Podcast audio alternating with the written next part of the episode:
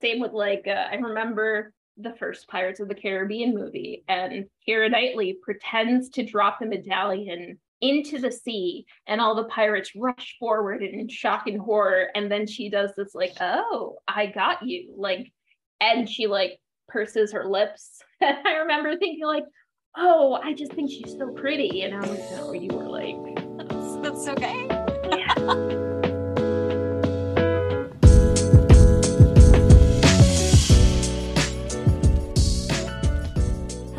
Bi's and allies, we're back with another episode of Bisexual Behavior. My name is Talia Cass, and I'm your host, and I am going to announce that uh, we are now going to be going monthly um, because I've just got a lot going on. I've got a full-time job. I'm on a board. I have a lot of social plans all the time, and I want to make great content and uh, not get burnt out while I'm doing it. So for the time being, Bisexual Behavior will be monthly. If, you know, you want to support in any way you can, feel free to reach out to me. Um, you can D M me on Instagram at, at bisexualbehavior or send me an email at bisexualbehaviorpod at gmail dot com. So this past month, I've been really busy, as I mentioned. Um, I was actually in a production of the Vagina Monologues and got to do one of my favorite things, which is just talking about vaginas. If you haven't read the Vagina Monologues, I really recommend you do it. You can also watch a live performance on YouTube, but it was really like a big part of my like youth, just learning how to ex- accept being a woman and having a vagina. And I think the Vagina Monologues is a great way to get started and being comfortable in your own body um, as a vagina haver. Outside of that, um, I always like to talk a little bit about some of the queer media that I'm watching, and I'm currently watching Heartbreak High. Um, it's not like a main queer storyline, but you've got a lot of queer characters and side stories that I really love. Um, but the whole time I've been watching it, I've been waiting for Emery and Harper, which are like the main two girls, to just like make out the whole time. Uh, basically, the gist is that they have this really strong friendship where they're like very intimate. They're like always touching, hugging, saying I love you, and then they just have this abrupt breakup. And if you're queer, you've probably have have had a, like a similar experience in your high school or uh, while you're younger, where you had a really, really intense friendship that almost felt like a platonic relationship, and then you break up, and it was like the hardest breakup that you've had. So it really reminded me of that. I'm not done with the show yet, so if they do become queer, that would be really cool. Um, but for right now, it seems like they might be straight because they have boyfriends, but you never know, they could be queer. Um, but one day I would really love to talk about friend breakups um, and how they are very queer. Um, so if anyone wants to go on the podcast to talk about it, feel free to reach out. I'm always looking for new podcast guests.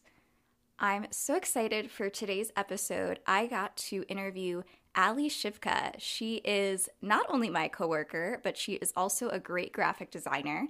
Um, and we talk about anything from puns to growing up religious, dating app challenges, and we really go into it with the bi versus pan discourse, which, again, if you identify as bi or queer or pan, you've definitely heard this before, and we kind of go into it and what we've heard and what we think about it. So I'm so excited to share this episode with you. Ally is really funny and so knowledgeable, and her experience, I think, will really shine a light to a lot of you who have grown up religious. So without further ado, here's Ally Shivka.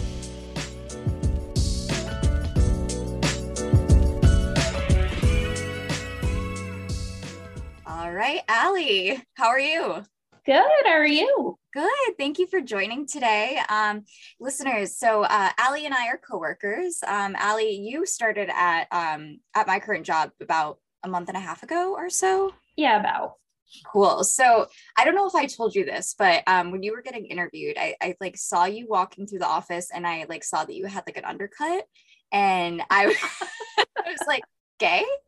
And I, I think I went up to like Annie or like one of our other coworkers, and I was just like, oh, maybe, maybe she's queer.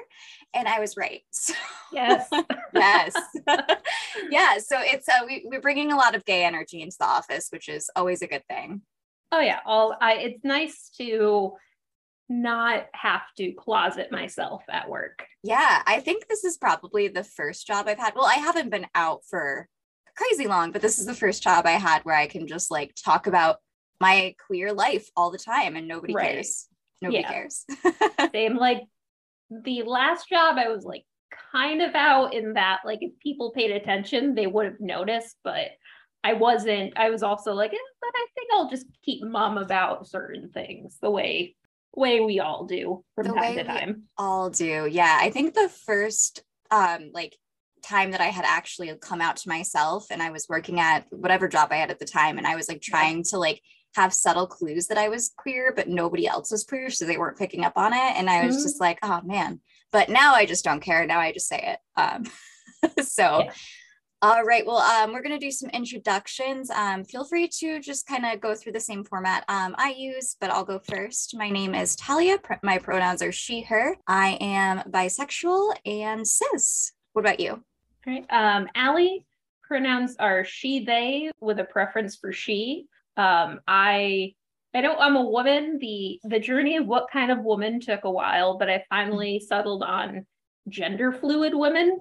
So some, most of the time I'm a woman, but there's some times where I'm just, I'm just not.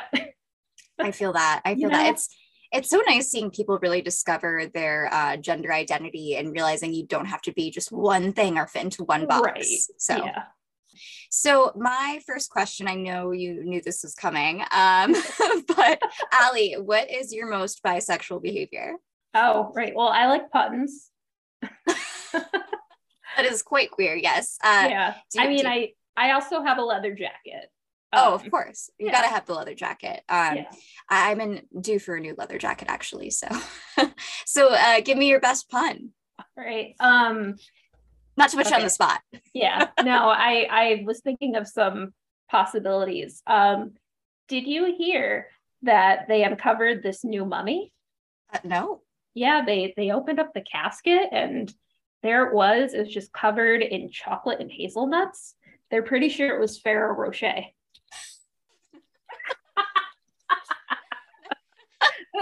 Nice, nice. Yeah, uh, yeah. I will say you do have the best puns in our office. Um, we work at an ad- advertising agency, so we can kind of, uh, I would say, dick around a little bit in our office, and it's part of the creative process, and that includes mm-hmm. telling puns.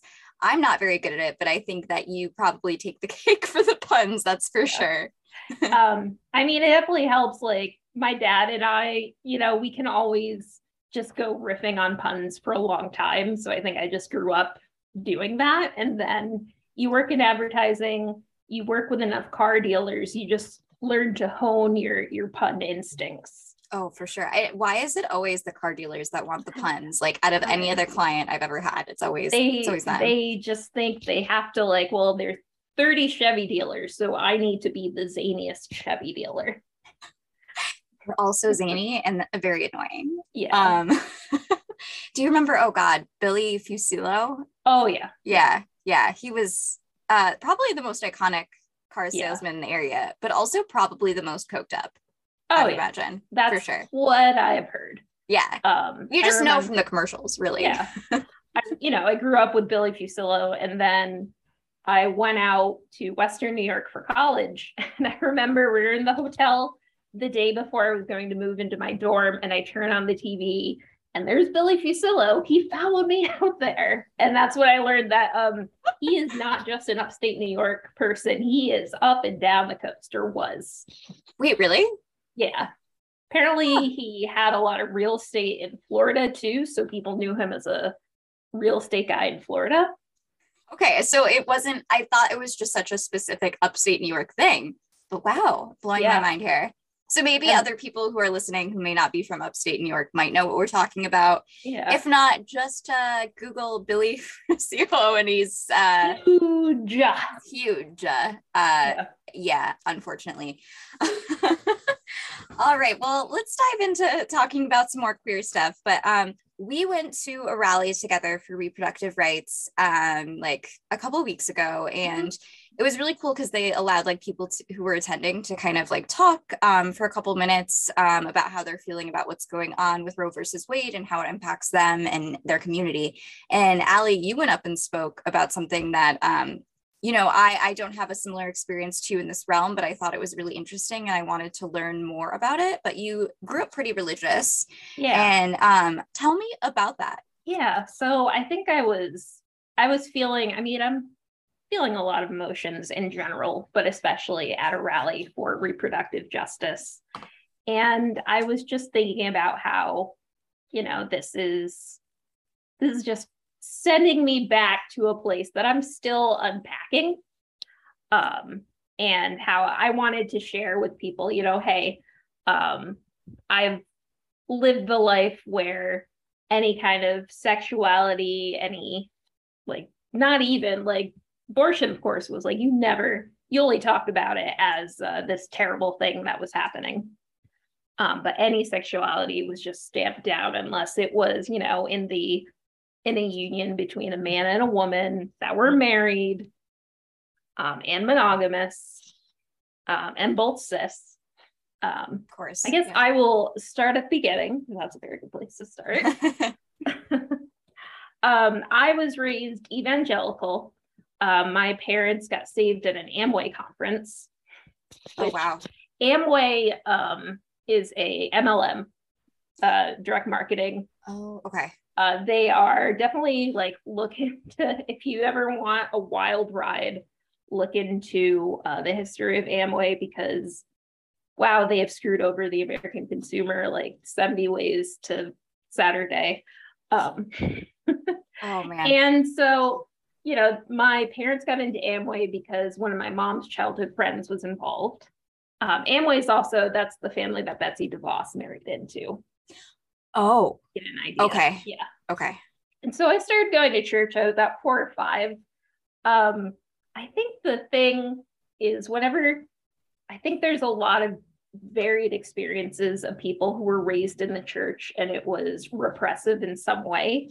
And I think popular culture usually depicts like the very strict, um, you know, you must wear the skirt to your ankles and the sleeves to your wrists. And I certainly knew people in those kinds of families, but the church I was raised in was very like, you know, just everyone come on in and we'll play some rock music and you're all welcome. Like, you know, if I were to go to the church now, be like, am I welcome? Even though I'm queer, they'd say, oh, we welcome everybody.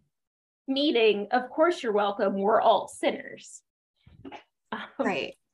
Um, and I think the nineties and two thousands was definitely a real, a real big moment for purity culture, which was um, at its base, it's the idea of, you know, you're going to save yourself for marriage. Um, lots of people went further and it was like, not only am I going to save myself for marriage, but I'm not even going to kiss someone until my wedding day. Um, a lot of resurgence in the idea of courting where, you know, you court someone, you don't date, you court because you're looking to be married. Um, you know, it was a wide range of people I went with, but, and it was really tough to, one, be a girl in the two thousands because all the clothes were tiny. Mm-hmm. And then you were taught like, oh, well, if you wear these tiny clothes, um, you will cause men to stumble. You will cause them to sin, and therefore you are responsible for what happens.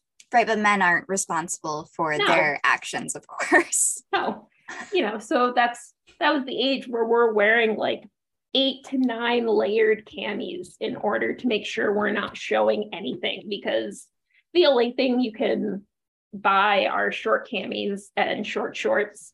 And then also, you know, I was an early developer. Like I was, I was sprouting boobs like super early. And, and so even, you know, on me, a shirt would just, it would just be inherently sexual. Right. You know? You're just, you're sexual for having boobs, uh, right. No matter what you do. No. I can wear a high neckline, but it's still going to show cleavage. Right. You know? Right. It's still going to show that you have boobs. Right. Yeah. And the idea, I remember we were, you know, there is, so there was Sunday uh, church service. There was Wednesday youth group meeting where we all got together and played basketball and talked about our Bible study. And then I had a, an additional Bible study group. Um, I like one thing that really sticks out to me is we were going through these books called Every Man's Battle and Every Young Man's Battle and Every Young Woman's Battle, which is essentially like These are the ways that the world will try and make you give in to sex and temptation. And I remember we were really focusing on the young man's battle one because they wanted to make sure we weren't causing our brothers to sin. And I remember her reading a passage about how um, even a woman in a nicely tailored business suit could cause a man to sin because, you know, it's tailored to the body and therefore it's going to make a man think about this thing. So it's just no matter what you do, you're you're screwed. Basically, if you're just a person, yeah, you're going to make a man sin is what that sounds like. I Basically. Can imagine, like, also just the the shame that, you know, a lot of religious people must feel as they're growing up because they they can't even kiss someone without feeling like they're doing something wrong or right. touch themselves, like all of that. And there must be so much shame. Oh, there was. Like, I remember tearfully confessing to some of my friends that I had been masturbating.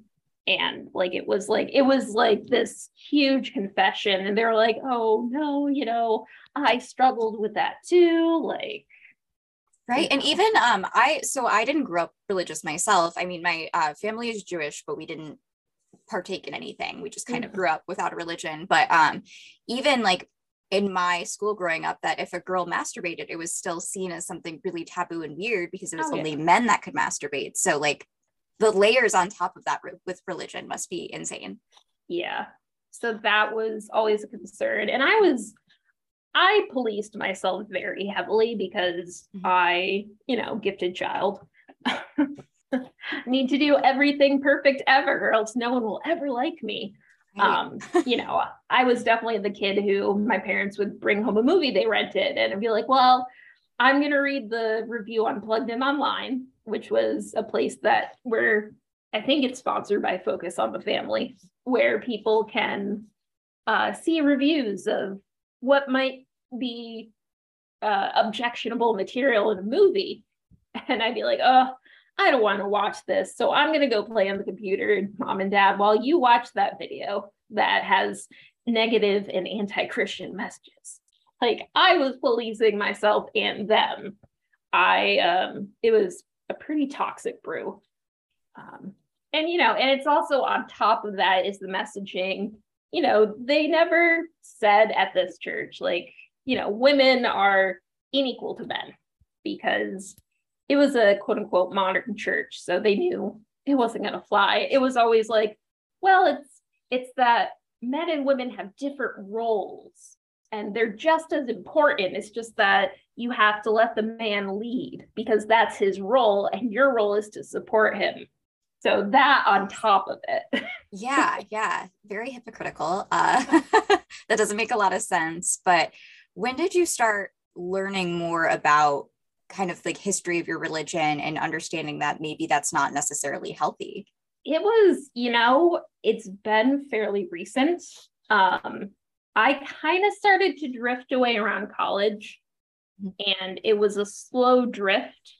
And around that time, a lot of people who had grown up around the time I had um, started writing books about purity culture.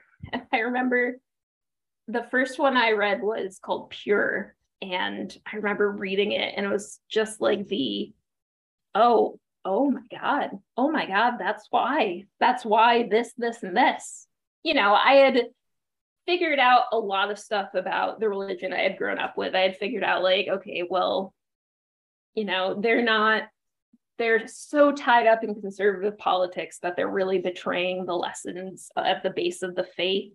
You know, I mean, going to art history class, you're learning about all the ways that um, the church was propped up and kind of made this grand thing as opposed to the line that you learned growing up, which is like, you know, if this thing has been around for two thousand years, it must be because it's right. Let's think um, about the Constitution and how yeah. people are like, that's right, because it's been around forever, but like, I, I, those things need to be updated. It doesn't yeah. address how the world works now.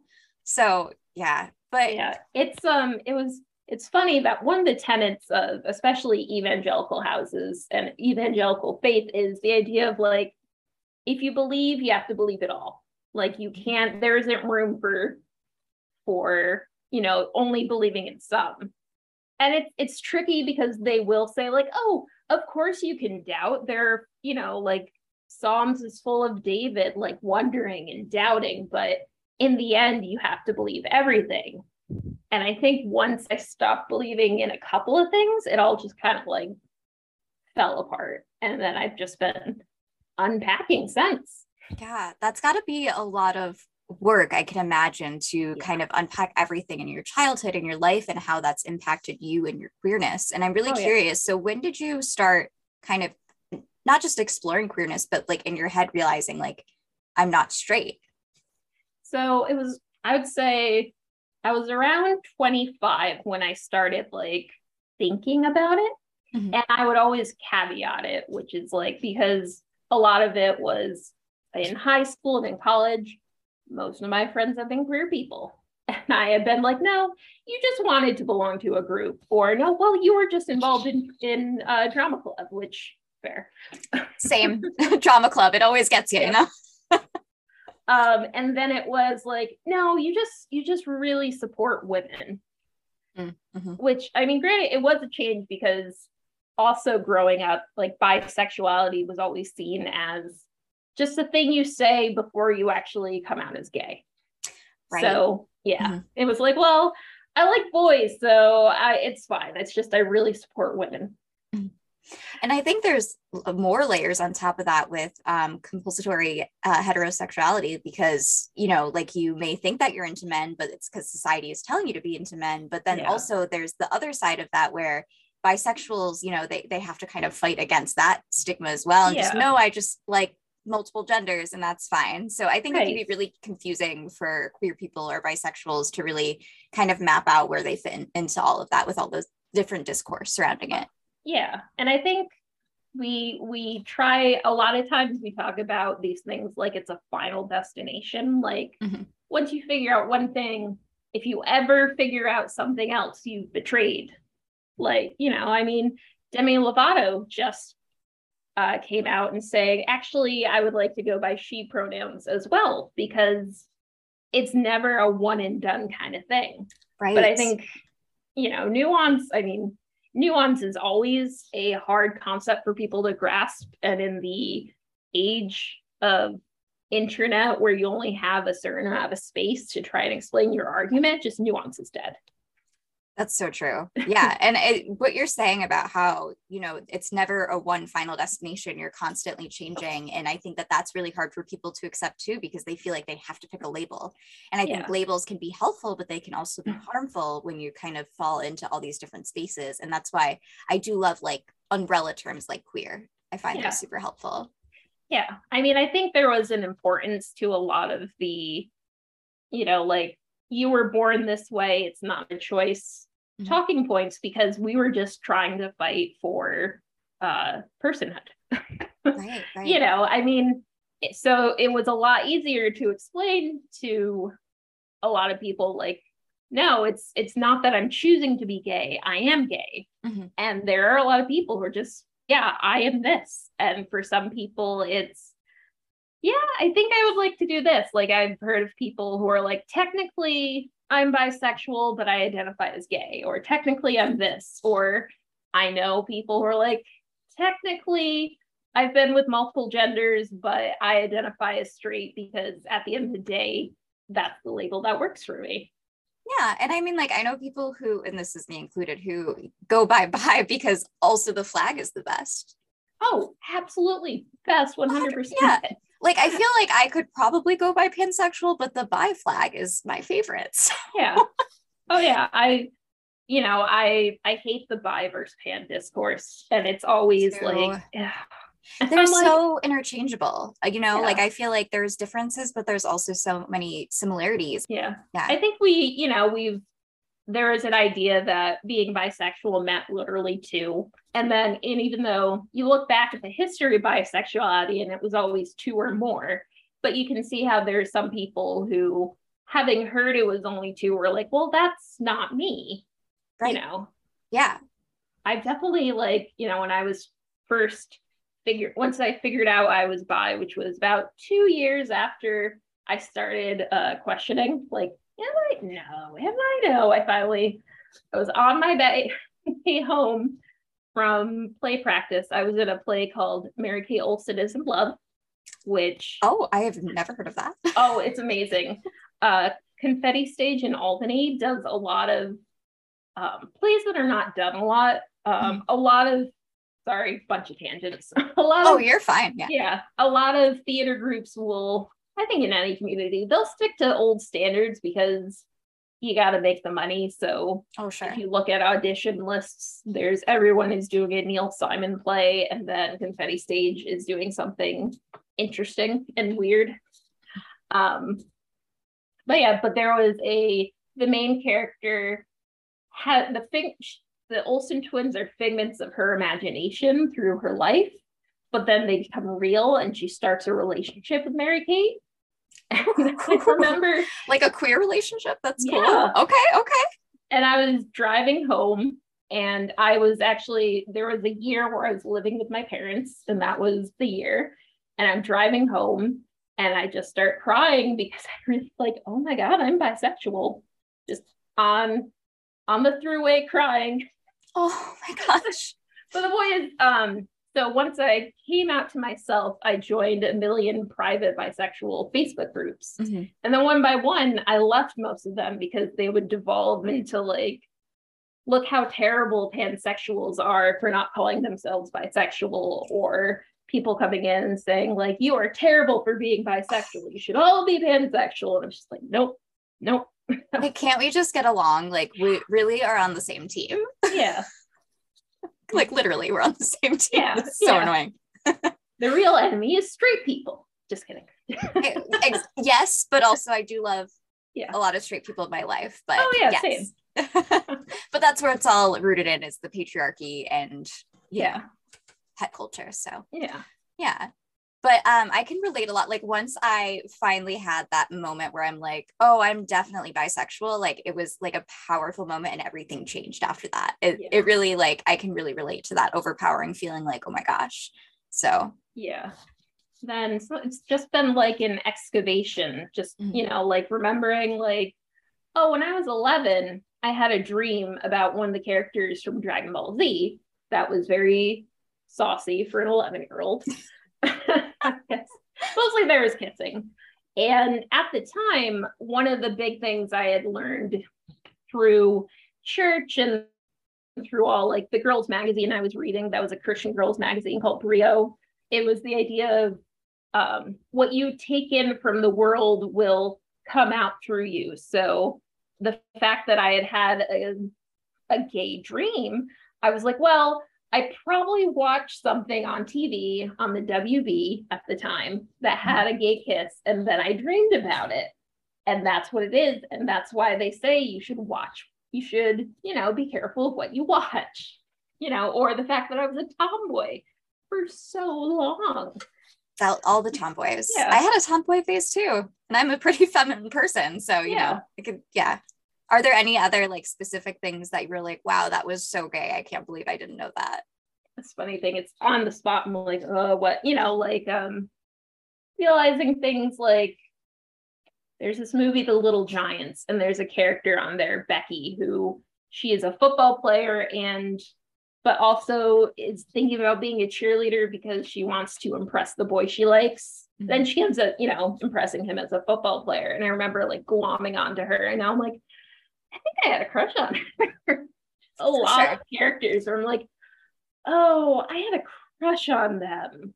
Um, same with like, uh, I remember the first Pirates of the Caribbean movie, and Keira Knightley pretends to drop the medallion into the sea, and all the pirates rush forward in shock and horror. And then she does this like, oh, I got you. Like, and she like purses her lips. And I remember thinking like, oh, I just think she's so pretty. And I'm like, no, you were like, that's, that's so gay. Yeah. I mean, yeah. I, um, Keira Knightley, I, I feel like, I mean, like, okay. Do you remember Bend It Like Beckham? I never actually saw that. I feel like you just need to watch it because it, it's like very queer, but is not queer at the right, same time. Like, there's, heard. yeah, like there's definitely a lot of like subtext to that, but, um, yeah, she's just so gay in that movie. They, yeah. I was obsessed with that movie. I did not play soccer, but I would like pretend I was like hanging out with them and was playing mm-hmm. soccer with them in my bedroom. And it was like just the gayest. Uh, yeah. But um, I used to like, before, obviously I didn't realize when I was younger that I was queer, but um, I used to have like friend crushes where I uh, like a girl who was older than, it was always girls who were older than me for some reason. Like I was really into older girls, yeah. but I would be like, I think she's so pretty and I really want to be her friend. And yeah. then I would like draw pictures of them. Like what, but like, that is probably the gayest thing I've ever heard is just drawing portraits of like girls I think are pretty and want to be their friend. So yeah. Oh yeah. I was so, yeah. not normal about some female friendships growing up, and now I'm like, oh yep, that'll do yep. it, that's it yep. So uh you know, when did you actually like come out to, outside of just yourself? Did you tell your family about it? What was that like? Yeah, so um it was like I came out to myself and I started coming out to people who I either knew it was going to be like the safest bet, or mm-hmm. it was like I know them just enough that it's okay to tell them, but if this goes badly, I know I'm going to be fine never seeing them. So I would like quietly drop it. Um, you know, um, with some people, I was less concerned that they would disown me for being queer, and more, it was more, oh, are they going to be like awful about bisexuals? And then I told my brother, Um, who told his fiance, which I kind of figured a lot of times if you tell someone who is married, you figure that their spouses will then know, which I, I found carried true for a lot of things. A lot of people who I told, like I it was like their spouses knew, I'm like, yeah, I figured. Oh yeah. yeah. It's like, you have to have them come out for you. At a, it's just part yeah. of the process, you know? Um, so my brother got married and he had a destination wedding in Ireland. So even though I had been telling people, I was like, well, I can't tell my parents before this because what if it goes badly? And even though my parents have always been the most supportive of anything I do, at the same time, they are evangelicals, they are conservative Republicans. Mm-hmm. So it's, you know, it's as much as I know that my parents loved me, there was that little bit that was terrified. Um, so we went to the trip on Ireland, didn't say anything. Um, and since it was a destination wedding, we went out west for his reception, which was for the pe- his neighbors. So, and I knew I was going to be sharing a hotel with them after that, for that. So I was like, well, I got to wait to that. And then I was going to go visit my mom and dad after. I'm like, okay, it's time. Um, I told my brother, it was like, uh, it's now, it's going to happen. And he called his wife and was like, it's going to happen. Be ready. Um, I got, got my parents' house. My mom was there. My dad wasn't. So I was chatting with my mom. My dad comes home and finally I was like, all right, guys, I have something to tell you. And as I went into saying I'm bisexual, I just started sobbing. Like, oh, I could not help myself. And my dad just charged at me and hugged me. So, you know, it's, it's not perfect. Like we don't talk about it a lot. And I think a lot of it is self-closeting and self-editing.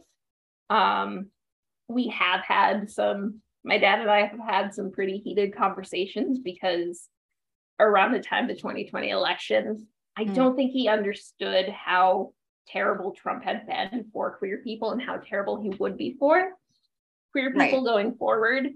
And that's honestly, that's why I think there was a lot of like gays for Trump's rally, not really for the gays, but for people who have queer family members, just be like, no, no, no, no, no. Trump's going to take care of the gays. It's fine.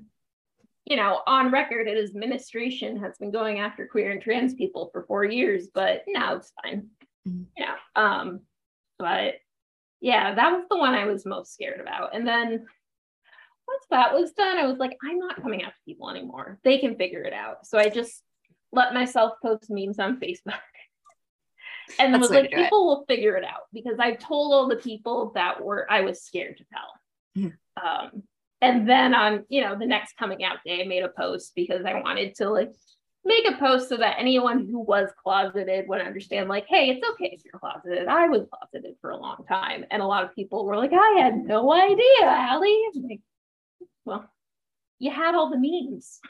Yeah. Well, I think it also, yeah. like you directly saying it can really yeah. inspire a lot of people who are very closeted and don't know how to read those signals quite yet. Yeah. Um, so I think it's a, just a powerful thing if you're in that position of privilege where you, you know, have already had those conversations with your family members, or maybe you know that they're going to be supportive about it, so you're not scared of that, to be able yeah. to show other people it's okay, I think is a really helpful yeah. thing for other people's coming out process. Yeah, that was my, I was like, well, hopefully this will reach someone. Like, I still consider myself a baby queer, but I've definitely Same. had people come up to me and say, like, you know, I I see you post about all this, so I have some questions about this and my identity. And I'm like, okay, but I'm, I don't know if I'm qualified. But a lot of times it's just listening and validating, you know. Yeah. That's, same with like, um, you know, if someone, there was a while where I was like, I don't know, just calling myself a gender fluid woman, woman, does that just mean I want to be a spicy woman? And I'm like, you turn it to like, if someone came up to me and said, hey, I'm thinking of using this term, what do you think? I would say, yes, do it. If that feels right, do it. So, yeah. Cool. So Ally, now that you are um, out, you know, have you been kind of getting into the dating game? Um, what does that look like now that you're, you know, have accepted your queerness and kind of are getting past, you know, your religious past? Yeah. I mean, I've been moving slow. um, you know, for years, there were always like, there was always a reason why now I couldn't possibly date. Like, oh, well, there's the Bible verse about how you should be evenly yoked, which essentially means you should only date other Christians because otherwise the non-Christian will drag you down, um, which that's a whole can of worms. Oh boy, um, okay.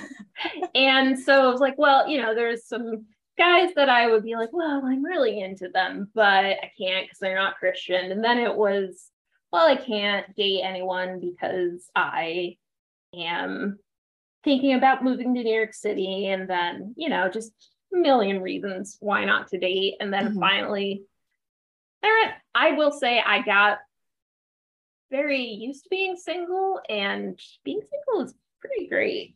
Um, so there yeah. was part of me that was, you know, just, just because I was queer, I was like, well, I don't have to date. It's fine. Like, I like being single. I like having my alone time. Um, but over time, I was like, okay, I think I actually want to start dating. So tried out different apps. Um, one of my friends convinced me to try a month of eHarmony. The thing about eHarmony is that it's very, uh, you want to get married right now. Ah, uh, okay. Yeah, yeah, that makes sense. No. I feel like um, there's so many, every dating app ha- has its own thing and its own purpose. Yeah. yeah. Oh, yeah. Um, I've settled on Tinder because most people put what they're looking for. I did try Her, which is a dating app for queer women. Um, the thing I like about Her is that you can filter by tags. So you can look for the people who are, you know, they want to get married now versus they just want to uh, have some dates. Um, it sorts by monogamy or polyamory. Um, it says right out, like, wants kids, doesn't want kids. Um, so it's really nice, but yeah, it's buggy as hell. Yeah, um, very buggy. Um, yeah. Also, I feel like there's a lot of spam on there. Like, oh, I see yeah. a lot of fake people. And then also yeah. there's just less options in general. Like, I do, like what you said about Her, I really do love that there's tags, so you know exactly uh, what the person is looking for, who they are, and to make sure if it's compatible with you. Um, right. and, and I think Hinge does something similar, not to that extent, like you can't you can't really add if yeah. you're monogamous or not, or polyamorous, but um, unless you put it in a description of some sort. But I, I think that it's really helpful for finding exactly what you're looking for. And yeah. um, but the one thing is that there's so many less options just across the board for queer yeah. dating. Um, oh, like yeah. like I feel like you run out of people within an hour. It's just, mm-hmm. it's really slim pickings where we live in upstate New York. And um, how have you been navigating that with dating apps? Do you find that like Tinder has more options or, you know? Yeah, Tinder has, I feel like they have a lot of options. I've tried OkCupid. The thing is that a lot of times I don't want to meet men on dating apps. I just mm-hmm. don't necessarily feel safe. Yeah. Especially because they'll have distance. And, you know, there's, I will say, I think there is a part of me that just from my upbringing will always be a little scared of men. Um, of course. Because the idea of like, yeah, you know, if you slip up, a man's going to uh, take advantage because you let him descend. Right. And it's like, it's okay because you let him by your actions, which is like, yeah. again, not holding the man or the perpetrator accountable. And then yeah. blaming the victim for it. It's just, it's messed up. So I can yeah. see how that really makes women feel unsafe. Just oh yeah. And I mean, I I do have I have men in my life that I love very much. Mm-hmm. Um, but you know, I just I would rather meet, if I'm gonna date a guy, I'd rather meet them organically, possibly vetted by other people.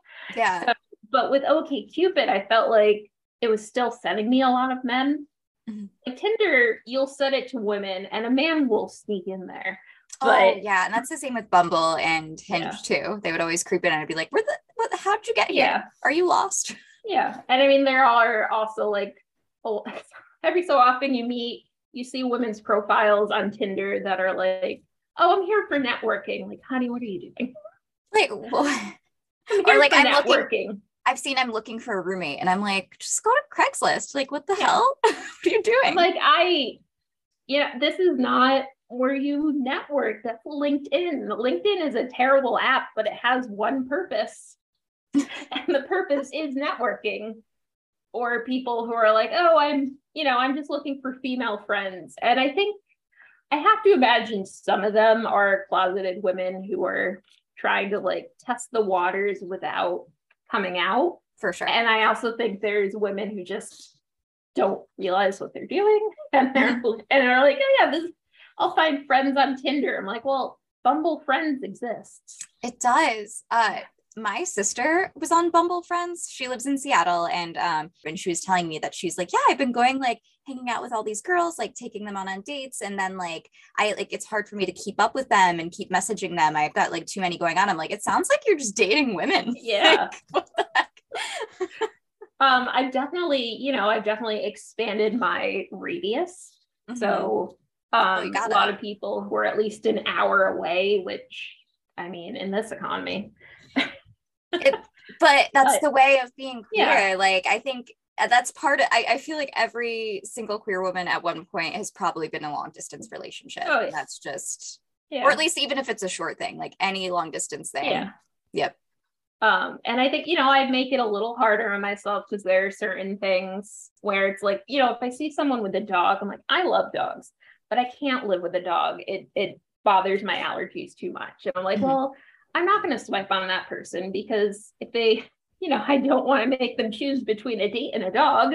You know, same with like, if people are like, oh, I want kids. I'm like, I hope you find them. Um, See, that's again why it's so good that you can like put those things on your dating app, you know? Yeah. Yeah. You can't oh, as yeah. much with Tinder, but um, I, it's super helpful. But it's good that you're being picky. I feel like when I first started dating, like going on the dating apps, I was very picky, but then I was like, oh, but there's not a lot of options and I just want to meet queer people. Yeah. So it like, I eventually was kind of like, eh, it's fine. Maybe, maybe yeah. it'll be fine. I definitely, there are people who just swipe on everyone. And I oh, wonder yeah. sometimes. And I, I think it's more of a, from anecdotally, I think guys are encouraged to do that. Mm-hmm. Um, because I usually hear guys talking about it. And granted, dating apps are kind of a number game. But there's part of me that's like, why are you swiping? We have nothing in common. You yeah. would hate me. I would hate you. Do you feel like there's other big differences between um, like dating men versus dating women on dating apps? I think um, there is something which we're, where women are not taught to take initiative. You know, mm-hmm. it's always, you have to, the man is the one who's supposed to ask. And if you Um, and if you ask, you know, you could emasculate him. And this is, it's a learned thing, but it's so ingrained. So like, definitely, you know, it's not a biological thing. It's just something we're taught. So a lot of times you message someone who's cute and it ticks all the boxes and you're like, hi, hi, how you doing? Good, how are you? And then neither of you wants to make the move. And, you know, that's part of me that's like, you know, I want, you want to be courted because we're taught like, you know, that's, so you're just kind of. So you just want to be courted and then nobody's yeah. courting anyone. No, yeah. yeah. And then I found with um, women on dating apps is that you'll just text forever, just forever yeah. and ever, and then never do anything. Nothing yeah. happens. Whereas like, if you're talking to a man on a dating app, he's like, oh, let's text. Okay. Let's meet in person. Like it's all very fast. Yeah. But yeah, I mean, that's like, at least been my experience with it. I've definitely like made myself like make the move, which, you know, when you, there's always that fear of like, oh, I'm going to make the move and they're going to like hate me. Yeah. And I feel like there's also, cause like, especially when I came out, I was like, oh, I've got to be a top because everyone talks shit about being a bottom, which is like yeah. bullshit. Obviously, like it doesn't matter. And it's all about sexual compatibility and yeah. like just relationship compatibility. And so I felt like I had to be more assertive when really I was like, I don't know if this is like really me or like what I, I, I still honestly don't know where I fit in that spectrum. I feel like it's like, you can kind of just be whatever you want, but yeah, it's so situational. Like you could sure. be, you know, it's, and even like you could be with someone who most of the time you're one, but sometimes you're the other. And there's different reasons. I was talking to a friend of mine who um, he was saying, you know, he likes to bottom because he likes to take care of people. And I said, oh, I like to bottom when I want to be taken care of.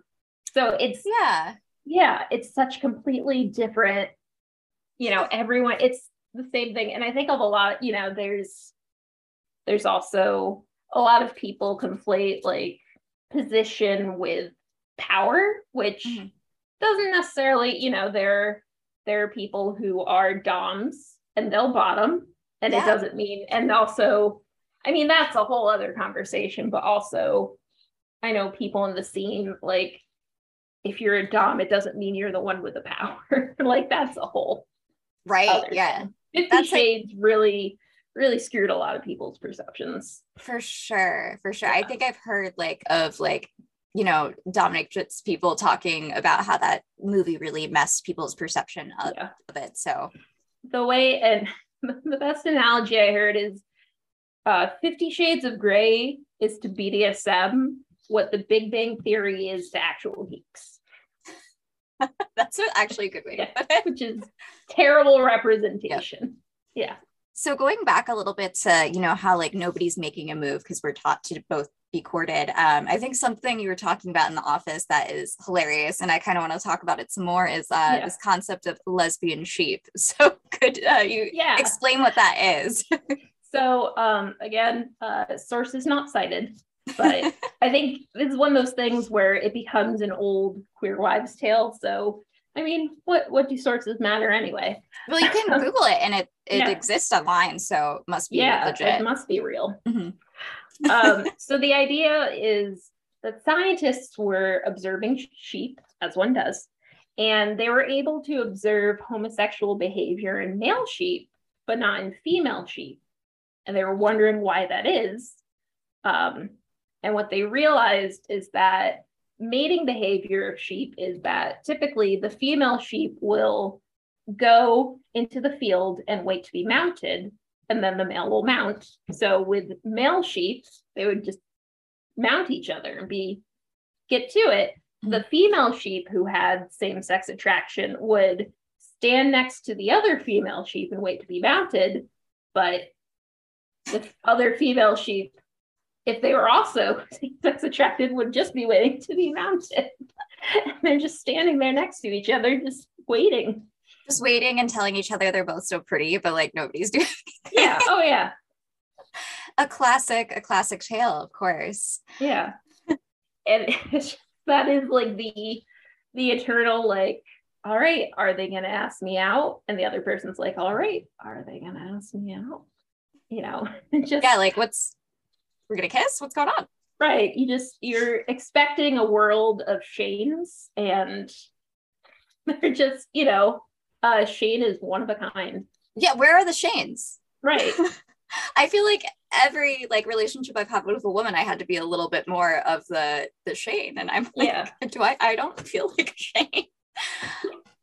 Oh. No, and I mean, that's like, and it's all wrapped up in like, you know, I mean, figuring out and figuring out like gender, like fucks all that up too. Like mm-hmm. feeling like, you know, ninety percent of the time I want to be pretty and therefore I must, I want to be, I want the shade to come to me. And, and what does that mean when related to gender and expression? And it's just a whole ball of weirdness. I think once you start realizing that, oh, sexuality isn't a binary, and also I don't have to marry a man, you know, get married, have five kids, then suddenly you realize, oh, everything's a spectrum. Mm-hmm. And, and even if you do get married to a man and have kids, that you can yes. have, like, I mean, obviously you're in a heterosexual relationship, even if you're queer and the other person isn't, or they both are, you know, uh, but there's still, you can have queer nature to yeah. it. It doesn't have to be so specifically heterosexual. It can have its own dynamics that are very different. I,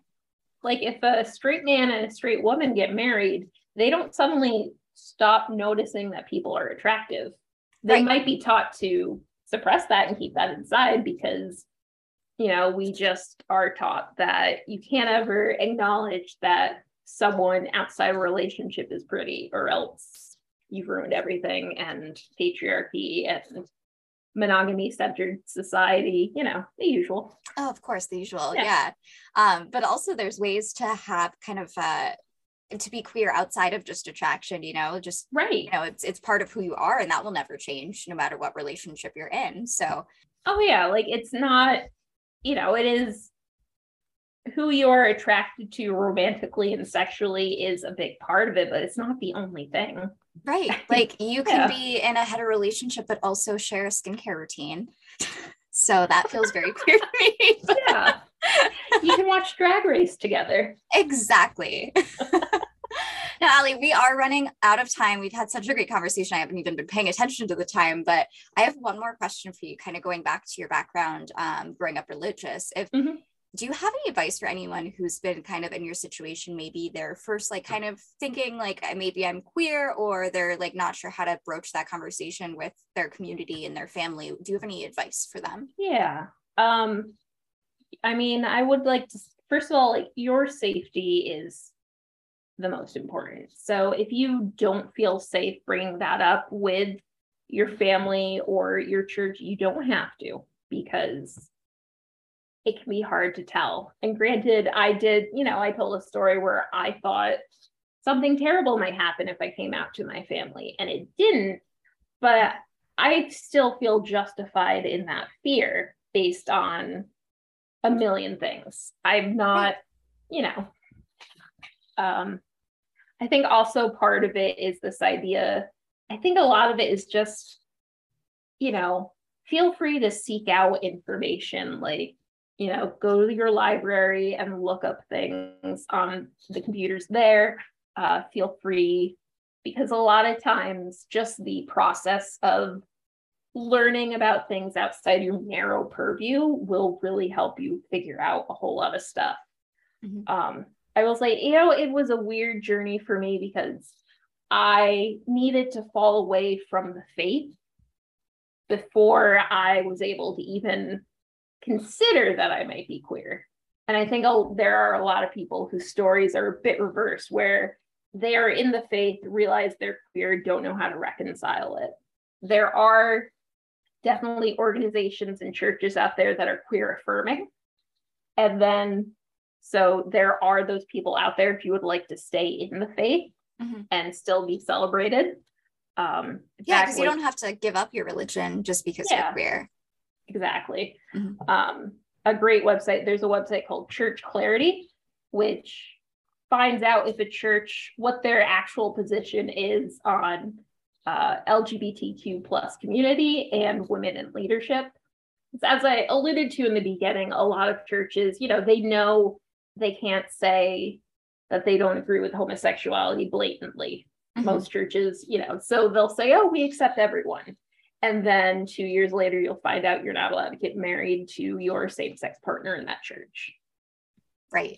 Um, and that's got to be devastating when you have that relationship with that church, and then you realize this whole time that you couldn't fully be accepted, just like your straight counterparts. Right. Mm-hmm. Um, you know, just be kind, you know, be kind to yourself.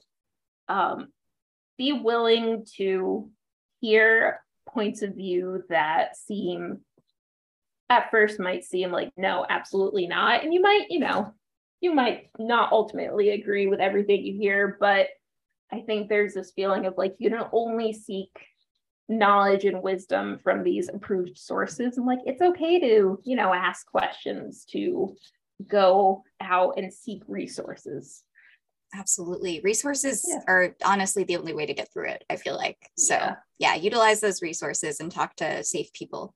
You know, sometimes, I mean, sometimes, unfortunately, the only thing you can do is tough it out until you get to a point where you can be safe on your own. Mm-hmm. Uh, in which case, I think the internet has been huge for providing communities. I was able to find a queer community online before I started feeling comfortable doing so in person. That's and great. In-person queer spaces are so important, but also I could go talk to other bisexual people. I could uh, understand, I could learn about other things, you know, mm-hmm. from the safety of, you know, at the time it was, like, you know, I'm on my desktop, so I'm chained to my desktop, and now it's in your pocket. Yeah. Yeah, that's so true. You could just open your phone and have a conversation with someone you met on Reddit so quickly. Yeah. So, yeah. And even if that's not for, if that's a safety concern, I mean, libraries are probably your best bet. Again, just be safe.